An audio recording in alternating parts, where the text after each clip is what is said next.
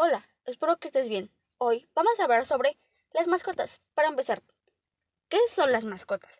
Las mascotas son animales que tú domesticas en algún lugar.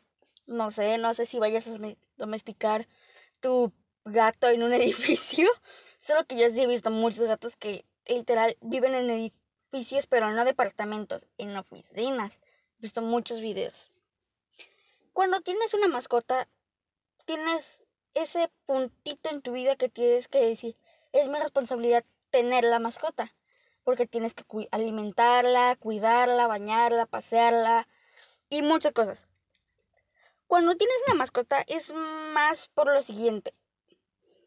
a continuación, un clip que yo mismo, yo mismo, bueno, no lo inventé, sino que está basado en muchas historias que recopilé gracias a mi investigación rigurosa de tres minutos. Papá, ¿puedo tener un perrito? No, hijo. ¿Por qué no? Eres muy pequeño. Yo lo voy a cuidar, ¿sí? Ok, tú le das de comer, lo bañas y lo cuidas. Sí, papá, gracias. ¡Yay! Bueno, ese fue el clip. Yo lo inventé. Le agregué cosas. Solo... No... Pues entienden. Aunque sea un niño, lo he visto muchas veces en las películas. Claro. Sí. O a veces los papás les dan un regalo a sus hijos, que es algo, sería algo así. Mira, hijo, lo que te compré. Gracias, papá, es muy bonito. Lo voy a cuidar mucho y lo voy a querer.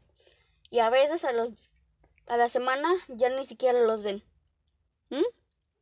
Yo tengo dos perros y como ocho gatos creo. Y a todos los cuido.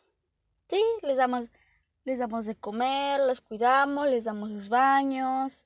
Pasarlos no porque pues gatos no se pasean y mi perro es muy mi perro más viejo es muy como ah, muy grande y si ve un perro se echa a correr y yo no lo puedo y luego me voy él me pasea a veces y pues mi perro ya más chiquito que se llama Blackie pues es muy imperactivo. Por eso.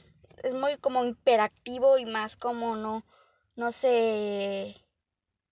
De hecho, la primera vez que le saqué a pasear con mi hermana, eh, íbamos por la calle y se senta.